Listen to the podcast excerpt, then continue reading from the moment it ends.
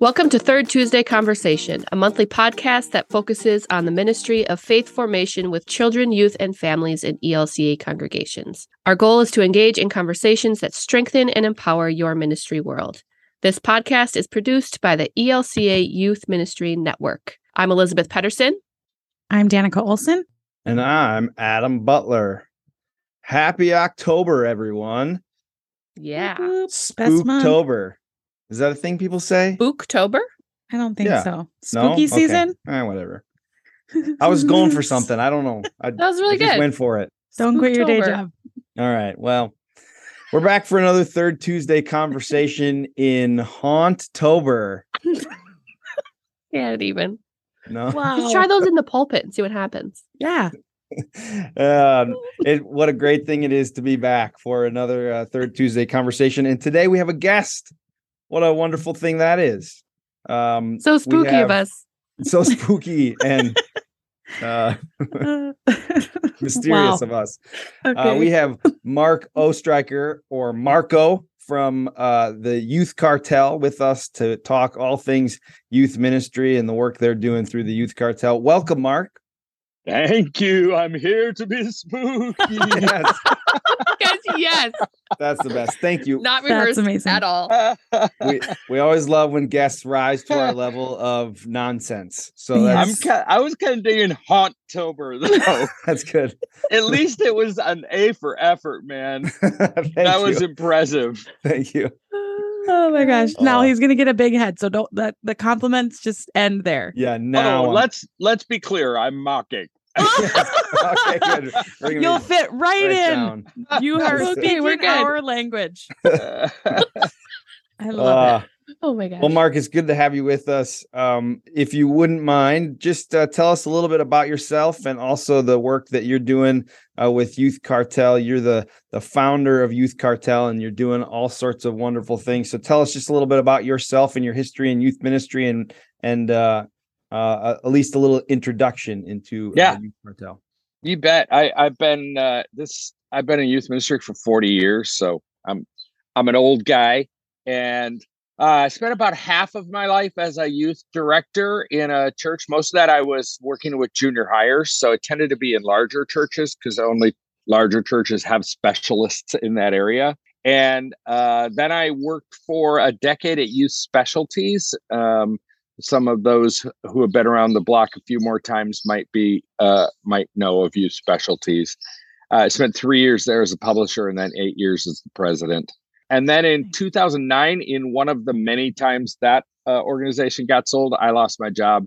Uh, and after about a year of kind of exploring and trying to figure things out, I started the Youth Cartel. So we we exist to train and resource church-based youth workers, um, and that these days it, it's evolved over the last uh, 12 years, but these days that primarily takes two forms. We're a publisher, so we publish oh probably about five physical books a year and another half dozen uh, digital resources. And we, oddly enough, we're a tiny, tiny, tiny publisher, but we publish more youth ministry thought books than any other publisher right now. There's just very few publishers publishing in that area.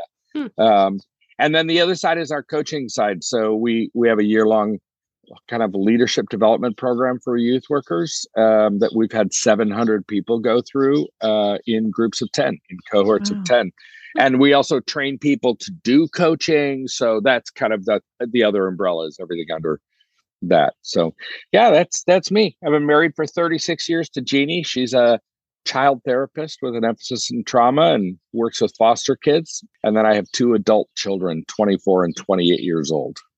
Awesome. Nice. Oh, and I, for the last 24 years since I moved to San Diego, where I live, I've been a volunteer in the youth ministry at my church. So after, you know, years and years of being the paid youth worker, now I am, I am at this moment, I am a sixth grade boys small group leader uh, Nice. at my church. Was Very with them last night. Yes. And I have a fairly new group. I've only had them for about a month and they are once again keeping me humble. I love yeah. sixth graders so much. They're like my favorite age of humans. They're so Yeah. weird and so Oh great. Yeah. so I mean, just the like, this is both humorous and a little tragic. But the prayer requests that I got from my guys, uh, one, uh, two of them were insistent that we pray for their friend, who they weren't willing to tell us their name, that that friend would get more likes on their YouTube channel. Oh, So that that was an important prayer request. My math test, which is it tomorrow? No, it's in two weeks. Yes. and then total pendulum swing, a kid asking for prayer that his mom would stay off drugs. So Wow. I mean, it's Yeah. the whole thing and it un- unfiltered, right? Yeah, Yeah. totally. Yeah. Yeah. Mm. Oh my gosh. So great. wow. Yeah. Okay, so youth ministry is a weird land right now. Yeah. Um, Always, but yes. I mean, right. It's always weird, but particularly right now, it's extra weird. The things that used to hold water don't anymore. And we know that you're um, talking to through coaching and and whatnot, lots of youth workers around the country. Um, so I think I'm curious, what are you hearing is the landscape of youth ministry right now? And what are maybe the top concerns or things that people want to spend time talking about? Hmm, yeah. What a great question. And man, we could talk for we could talk for five hours just on that, right? Yeah. Yeah, so, buckle many- up, everybody. Five so hour this is the five hour edition of Third Tuesday Conversation. Woohoo! Hopefully, you're setting out on a long road trip right about now. Luckily, I brought two cups of coffee with me. um so there there are lots of ways like different ways you could consider that you could talk about very immediate stuff how have teenagers changed because of the pandemic we could talk about um, more broad things what's changed in youth culture over the last you know decade and maybe we'll start there real quick because i think even to look at some of the impact of the pandemic on kids has become uh, like a hyper accelerant on changes that were already in motion. Absolutely. It's not like it's not necessarily like it introduced a whole lot of mm, new changes to the lives of teenagers as much as it accelerated things that were already happening. So the the way that I have been thinking about it for a while now is that uh, there are three primary tasks to adolescence, and those are identity, figuring out the who am I question, autonomy, which is a question of agency. How do my choices matter? It, can I actually make a difference in the trajectory of my own life? Can I actually impact other people? Um, can I maybe have an impact on the world? Right. So that's autonomy. You might have heard from Fuller Youth uh, Fuller Youth Institute. They use the word purpose for this. Um, I prefer the word autonomy because I I don't think that teenagers are asking what's my purpose in life. That feels more of a young adult question to me, but I do think there's an agency question, Mhm. right? And then uh, belonging is the third one. To whom and where do I belong? So those three tasks, um, I would suggest have reshuffled in their prioritization at two points over the last 75 years of modern youth culture. And the first of those changes was uh, in the late 60s, early 70s. In that first era of youth culture, the dominant task of those three was identity. The average teenager was viewing everything themselves, God, the world through the lenses of their search for identity. Mm. And that search, that who am I search, was then informing the answers to the other tasks. So if I start to figure out who I am, that helps me understand how my choices matter. That's the autonomy question, and where I belong. We might call that the affinity question. And I, maybe we don't, maybe we won't take the time to go into this right now, but if- for a bunch of cultural reasons, there was a shift in the late 60s, early 80s, and autonomy became the long leg of the three legged stool. And during the 70s, 80s, and 90s, the average teenager was asking, How do my choices matter? That will help me understand who I am and where I belong. And churches developed a whole lot of great approaches to youth ministry in that era. I would suggest that era, the kind of 70s, 80s, and 90s, was when the youth group was born. There might have been a young people Sunday school class prior to that, or or some kind of a religious ed experience confirmation program or something prior to that. But there wasn't really youth ministry in the way we think of it today. In fact, youth workers in the 50s and 60s were mostly parachurch youth workers. They were people who went outside the church to do youth ministry in the context of where teenagers were. And then we saw another change, and this is now when we can finally start to answer the question that you asked. Um, I always have lots of words to my answers. I should I tell you. Me Um, too. So Way to my the- heart. the second turn then took place around the turn of millennium. It wasn't because of the internet, but the internet fueled it. Um, it was actually because boomers, my generation, started to worship at the altar of youth. We were the first generation, that is, baby boomers, were the first generation in the history of the United States to not aspire to old age, but instead aspire to hold on to our youth. So Mhm. every generation prior to boomers had looked forward to the perceived benefits of old age. My extended family, none of whom have moved away. Nobody did that. Everybody's right here. They're all going to take care of me and they're all going to respect me. Right. So that was the perceived benefits of old age. Boomers, either because we realized that that was no longer realistic or for other selfish reasons, we said, we don't want that. Instead, we want to hold on to the values, behaviors, and norms of our youth.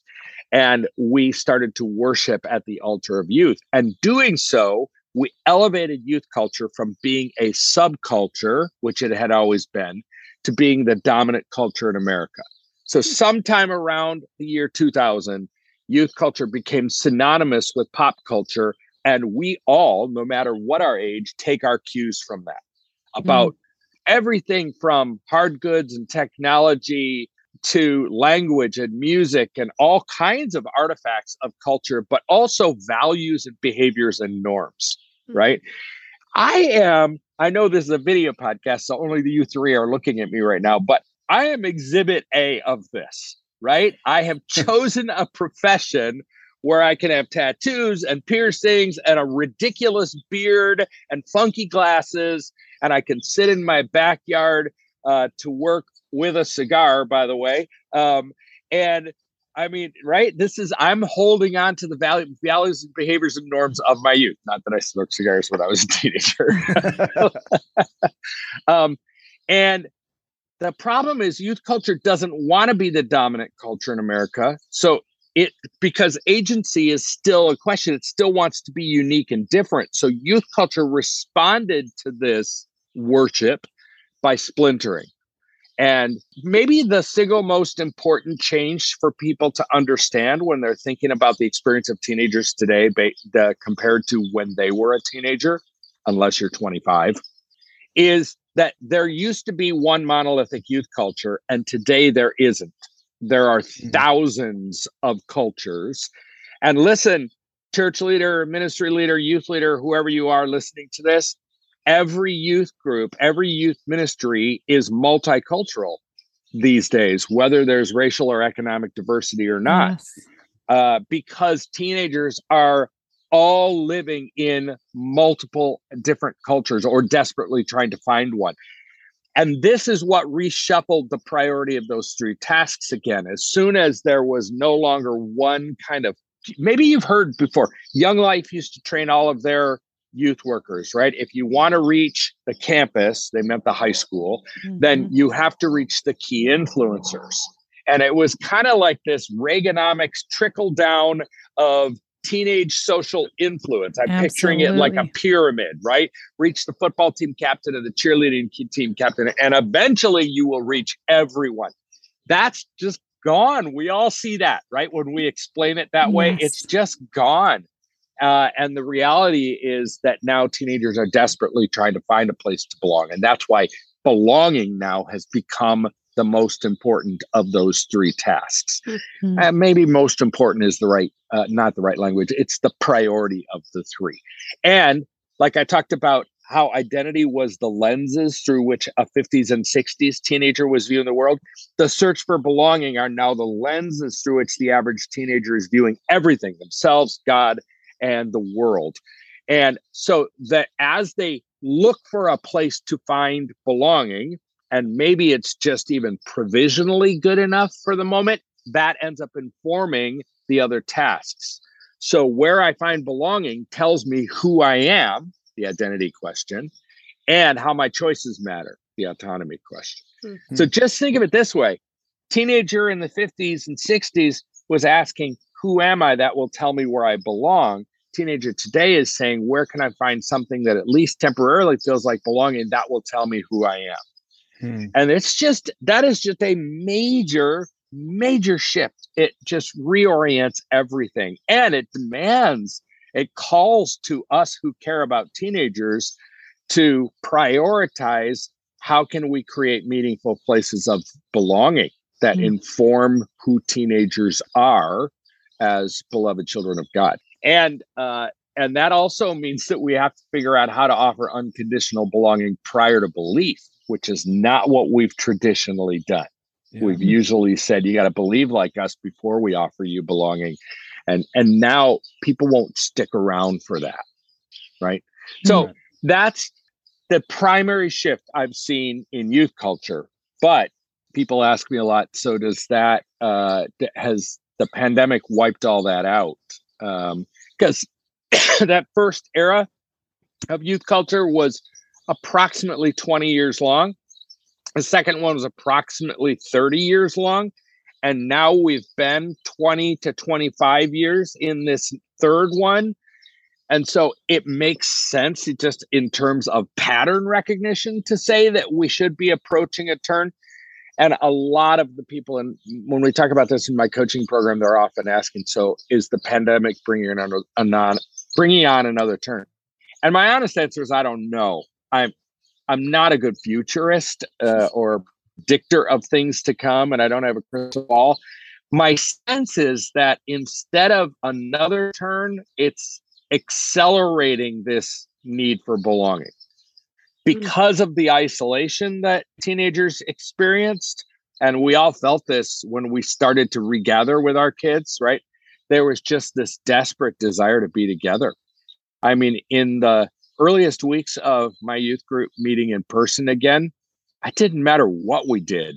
It didn't matter at all if our program was cool or fun or a- anything. We could get it. They just wanted to be together and I think there's a, a lot of residual from that mm. and a, a, desire to, to, uh, they just, it's just so critical for them to define themselves through the places that they find belonging. And so when belonging is hard to find, it becomes difficult to even know who I am. Mm-hmm. Mm. There, there was a whole lot of words.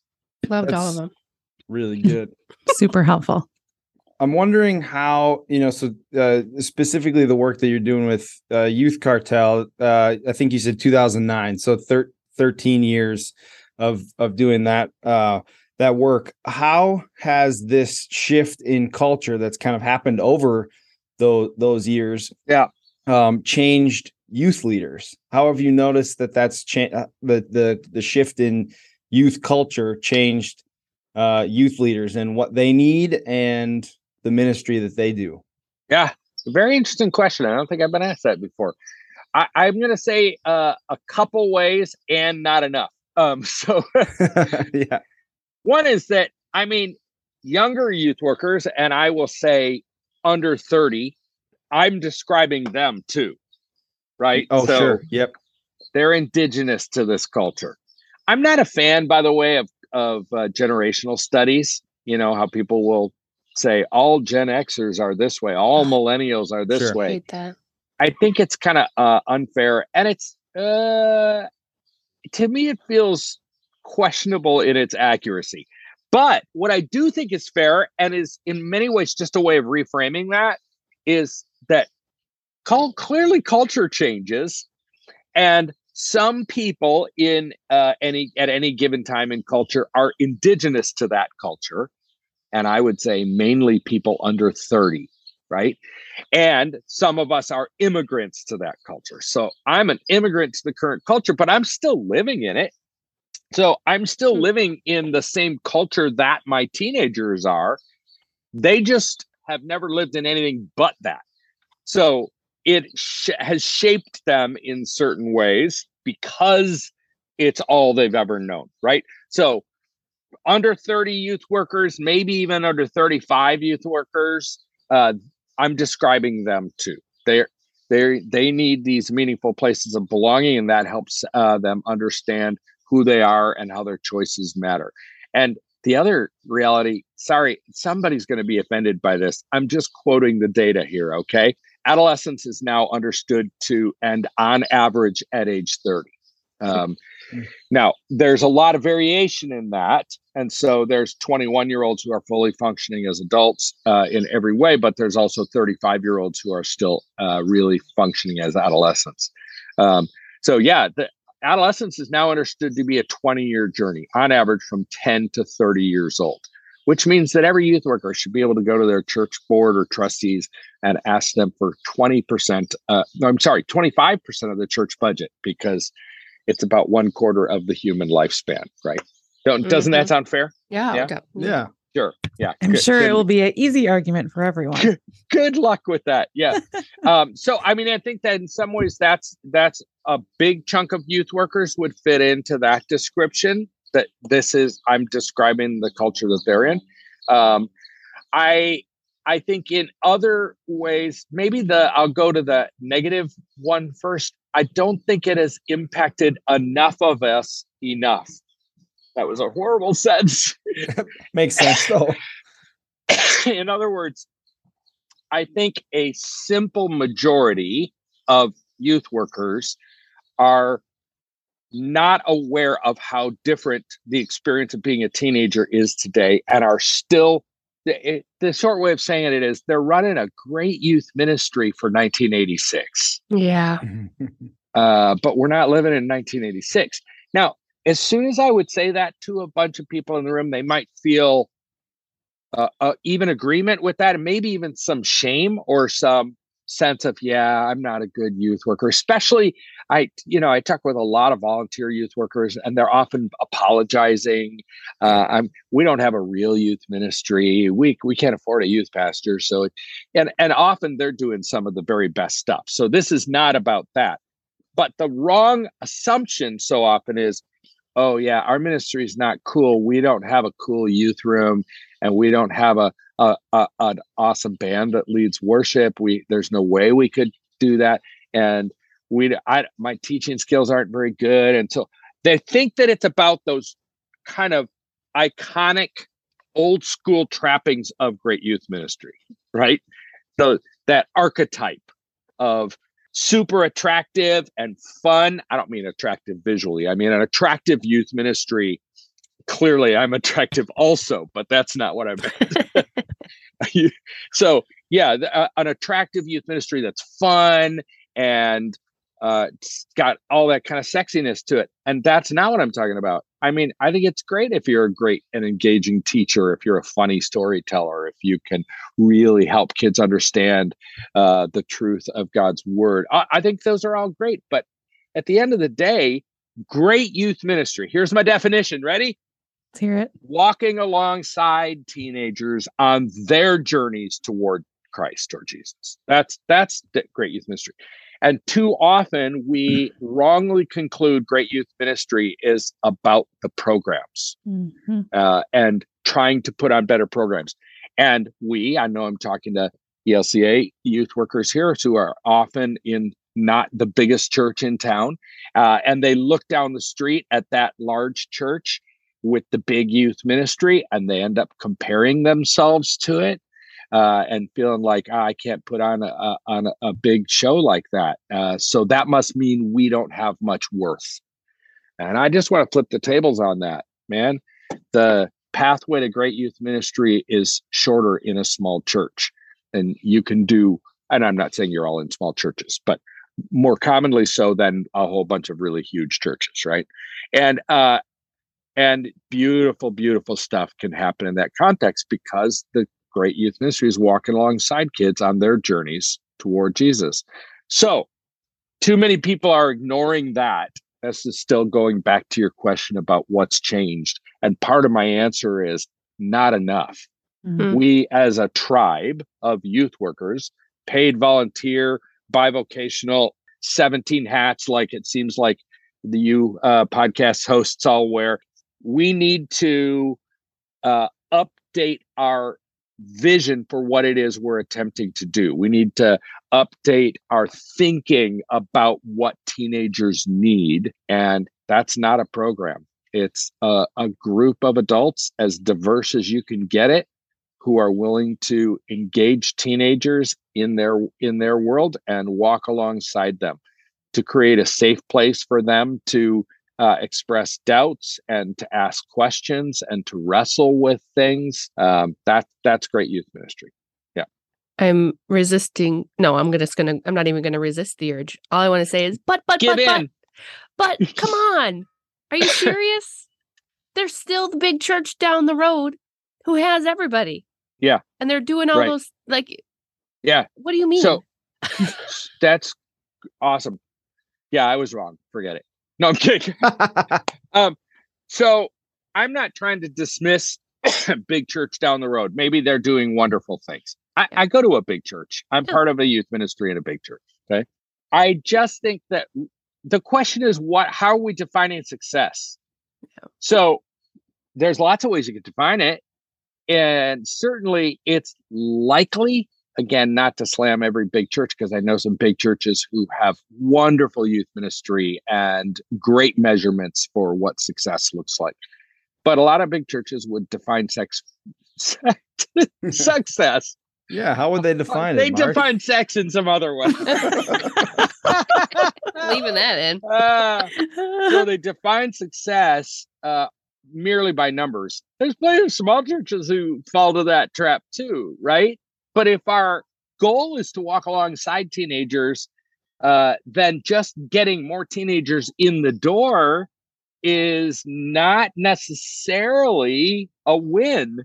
Because if we can't walk alongside them because there's too many of them, then our approach is going to break down, right? So um, I think there's lots of ways to define success. And the research on adolescent faith development over the last decade, uh, 15 years now, I guess, there's been some excellent, excellent research um, done. And just over and over again, it's kind of shown some of the same results. Active involvement in a church youth ministry, when not coupled with engagement with the congregation, is very unlikely to lead to a young person holding on to a faith after their youth group experience. And so I think what's often happening in kind of the big show approach to youth ministry is they're getting lots of momentum. There's a lot of hype. That's still attractive if you throw enough money at it to make it good. Uh, and so they're getting some numerical traction, but they don't have any stickiness. Um, mm-hmm. and the vast, vast majority of those teenagers will walk away mm. um, from their faith or at least from church attendance, right? Mm. Um, I mean, I always say, look, I can double the size of your youth group within a month if you let me give away free beer, right? So there are there are ways to grow your numbers, but come on, you're Lutherans. Brilliant. You can't be a pri- you can't find a beer joke problematic, right? That's amazing. So it's just yeah numbers should be looked at i i'm not somebody who ignores numbers i just think that they don't tell the whole story and first we have to figure out what is it that we're specifically called to do in this youth ministry What mm-hmm. it that we're and by the way here's another change in the 70s and 80s and 90s we could just look to other youth ministries let's say successful ones maybe a healthy way of saying that would be ones that we wanted to emulate for whatever reason and just copy their approach and it kind of worked doesn't work anymore so one of mm-hmm. the ways that i see so many youth workers kind of scrambling these days is trying to figure out why is that not working? I'm copying somebody else who's totally winning and we're getting really close to it and it, it, my kids hate it. Well the reality is with this splintered youth culture and as a result a tribalism across all ages what we've seen is uh, uniqueness and contextualization matters more than ever Mm-hmm. early in the days of the internet, people prognosticated that like youth culture was going to normalize everywhere because, you know, 14 year olds would find their friendship group all over the world and youth culture would get flattened. Just the opposite happened. When I travel to speak to youth events at different parts of the country, I find more regional differences than I've ever seen before. Mm-hmm. And so the reality is, if we want to be effective in our contexts, we have to, I tell youth workers, you got to fly your freak flag, right? You've got to, you've got to own up Yeah. to what is unique about your ministry and you and your Mm-hmm. approach and the kids that God has already brought uh, into your midst. Because here's here's the reality, and I've said this elsewhere, but literally everywhere I go in the world these days, and not even just everywhere I go in the U.S., but everywhere I go in the world, the best youth ministries are weird. They have a high degree of self awareness about their uniquenesses, and they celebrate those rather than tamping them down. Mm. So that's one one aspect of, of what's really needed. The other, I would say, is a, a dependence or remembering that we need to have a dependence on the leading of the Holy Spirit rather than just brainstorming and coming up with uh, the best ideas. And I have gotten in my ripe old age of 59 and a half, I'm a better small group leader with my junior high guys today than I was even five years ago because I'm learning more about following the quiet, gentle leadings of the Holy Spirit. Mm. And that even includes, that's not just in the macro stuff about how should we structure our youth ministry. That's in the micro stuff of me deciding whether that kid's response to my question and his response was completely off topic. Is that a distraction and just something that's going on in his brain or the burrito he had for dinner or is or is that where the gooey center of youth ministry is down there if i go down there and Mhm. that's a discernment question Mhm. right um, and so I, I really believe that in 2022 if you want to be a great youth worker it's not about the old school skills that are nice to haves but not have to haves being a relational magnet or Mhm. um, you know ha- being funny or a good storyteller or a good speaker a good party planner whatever. Those aren't bad skills they're just not essential. What's essential? Being able to follow the lead leading uh, uh, of god the leading the promptings of the holy spirit and responding to the unique contextual space that you find yourself in. And so, and in a celebratory way rather than a apologetic way So you've hinted at this a couple of times, and I just want to push on it a little bit. So you um, talk about the importance of the adults that are around in the ministry, which is more than me, the youth worker, right? yeah and I which I agree with completely. What I'm curious about is the conversation that you have with the adults that you want to engage in the ministry. How is it different than the conversation that we have with with our young people because I think you have really captured like where our young people are and how to engage the culture that our young people are in. But as you said, many of the adults that we want to be a part of this are immigrants into this culture and have a different lens that they're looking at things through and have different ideas of what youth ministry should be. And Yeah. so what's the is there a is there a difference in how we engage the adult people that we want to help make us help help us do something? I definitely think that the let's call it the the elevator pitch, the recruitment pitch is probably different or it should be different than it was 30 years ago. Because it used to be hey do you want to help come run the youth program? Or or do you want to be a chaperone? We used to use that kind of language right? And so if we do that and th- if we make that pitch and then we actually expect or desire for them to become relational youth ministers in a sense then it's a bait and switch. So I do think we need to be honest about inviting people into walking alongside teenagers that we're we're inviting people to be part of a team who uh, engage teenagers in dialogue about all aspects of life including faith. And that you don't i mean one of the beauties is that you don't we can tell people you don't have to be an expert at all because this is about the journey not about the destination. Um, and yeah so i do think that the ask is a little bit different. And then i think uh, i'd say two other things that it's it's critical that that team of people uh, who are uh, involved in a youth ministry really develop their own sense of community.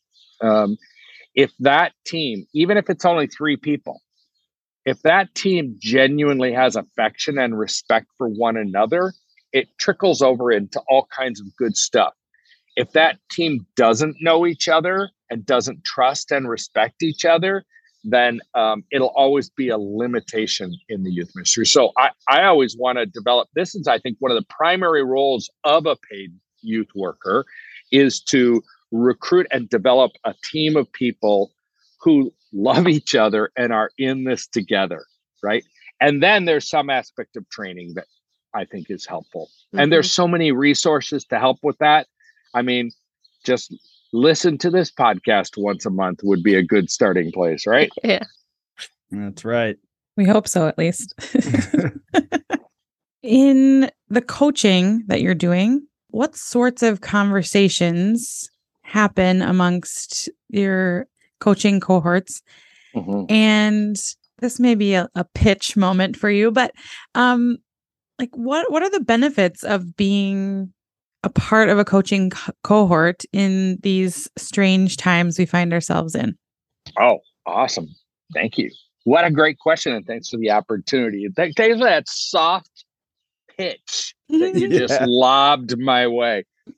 Um, I mean, being a youth worker these days is hard and complex and confusing, right? Um, I mean, every I, I've currently got about four four cohorts going, I think, at the moment. Um, and every one of them is filled with youth workers who are struggling. They're all struggling. Uh, some of them are uh, some are losing their jobs. Some have are thinking about moving on. Some are just trying to figure out how to do this well. So really, I, I think that uh, there are there's several benefits or uh, themes you could look at it either way. One is just a team of people to help journey together to acknowledge that your concerns and struggles are legit and uh, but it's more than a therapeutic therapeutic group because there is training involved uh, and a, some very intentional processes so i would say that uh, our coaching program is not a skill training program it's really a whole life leader, leadership development program for youth workers we teach uh, deeper thinking. We teach uh, people how to lead from, uh, how to create and lead from values, um, and change theory, and you know, a variety of things like that. And I, in fact, I often find that the people who get the most out of our coaching program are people who have a few years of experience already. And I mean, people with 30 years of experience have gone through this and it said it's the best best thing that they've ever participated in in terms of their own growth and transformation. So I think what a lot of people are wrestling with are the very questions we've talked about on this episode. They're wrestling with why isn't what I've been why isn't my youth ministry working to the degree that I think it should be? Or they'll say something like we're getting a lot of kids coming or uh, whatever their v- view of that is. So we're kind of being successful by traditional metrics, but I just know so many of my kids in their college years who completely walk away from this. How do I how do I stem the bleeding on that, you know? So it's these questions are often the ones that come up as well as, you know, last week at a cohort somebody just wanted input on what games is, are working for you guys. So it's all some of the traditional stuff also. Yeah. But yeah, that's the idea of using a cohort approach is that I'm facilitating and I'm bringing some content, but it's a group learning process that we're going through together. Cool. And you said that you have um you're forming new cohorts Oh, right yeah. now. Is that true? Yes, thanks. We actually are working on filling five cohorts right now, and all of them are getting close to be to filled and launching. One is in northern Indiana, uh, probably like Goshen area, and that only has two spots left. Left, it's eight of ten people uh, are in it already. Uh, and then when we're doing in the one in the Dallas area, and that has nine of ten people already in it, so we just are looking for one more person. Uh, we've got a women in youth ministry cohort that's a slightly different approach in that there's two meetings in person, but four meetings online, whereas most of our uh, cohorts have six meetings in person. And because that's more of a national cohort. Um, so that's uh, an awesome option. That one also only has two spots left. Uh, we've got one uh, that's called the San Diego 10 by 10 uh, cohort. It's in partnership with Fuller Youth Institute and a new initiative they're doing called the uh, 10 by 10 collaboration, which in a long roundabout way is why I'm with you guys today. Um, yes, we learned somebody- about 10 by 10 last month. somebody that I, yeah, there you go. Because somebody I met at that uh, national gathering of the 10 by 10 collaboration moved me along to you, I think is what happened. So, um, uh, and so, yeah, that's a pilot cohort that we're going to do here in San Diego, uh, but it uh, has three meetings in person and three online. Um, at a steeply discounted price because of uh, support from uh, FYI. That one also only has two more spots. Uh, and then the last one is the Denver cohort is half full right now. So we've got five more spots in that one. That was a long Cool. answer. We've all that's on the Youth Cartels website. Thank you for asking. Yeah. Well, oh, Adam, you want to do it? You want? You're gonna ask the question? Well, maybe. Are we asking the same question? Yeah. The final thing. Yeah, go for it. You can do it. countdown. Ba-na-na-na. Uh, one thing that we have uh, asked many of our guests, I can't say all guests because sometimes we forget to to ask this question of of uh, our guests, but um, I think that you would have a a great answer. Uh, we've made a a tradition of asking if you could, you know, you know the audience and you've been speaking to them this uh, this entire episode, but um, if you could say one thing to uh, youth workers and people who are working with young people uh, out there in the the current landscape of of church and Christianity and youth ministry. If you could say one thing that uh, to that group of people, what would it be? I just that God is so pleased with you. Hmm. Really, that would that would just be it. Over and over again, I just so many youth workers are discouraged or don't feel like they're good enough or have imposter syndrome or and I just want to say to all of them, well, not me. I want them to hear God saying, "Oh, I'm so pleased with you. Thank you. Thank you Mm. for spending time and energy and money and all kinds of stuff that are limited resources for you. Thank you for spending that on these kids, these teenagers that I love so dearly." Mm. Yeah, that's what I would say. Love it. Wow. That's Sweet. good news. Thank you. Yeah, yeah. Thank you. Well, I think we we won't actually make this a 5-hour episode, but I think it you're right. It easily could be. I could Yes. listen to you chat about this all day. Thanks so much for being with us and You for bet. Um, sharing a little bit about what the Youth Cartel is up to and looking forward to maybe crossing paths with the 10 by 10 uh, initiative going forward. Yeah, Thanks so much for taking time out of your day to join us. you bet. Thanks, guys. That's Thank great. you. Thanks, Thank Marko. you. Before we go, here's a few quick announcements and reminders. Extravaganza 2023 registration is open. I registered yesterday. And registrations are coming in fast and furious. If you're thinking about going, get yourself registered soon. It's going to be a great time of renewal, learning, and networking, and you're going to want to be there. More info at E ext23.org. The network is introducing something brand new Oasis. Oasis is an online event that will happen two to three times a year. 90 minutes of learning and conversation. And our first Oasis session is on Thursday, November 10th at 4 p.m. Pacific time, 7 p.m. Eastern. And our special guest teacher is Mark Yaconelli, who is fantastic. He's the teacher, speaker, and author, and his latest book is called Between the Listening and the Telling How Stories Can Save Us.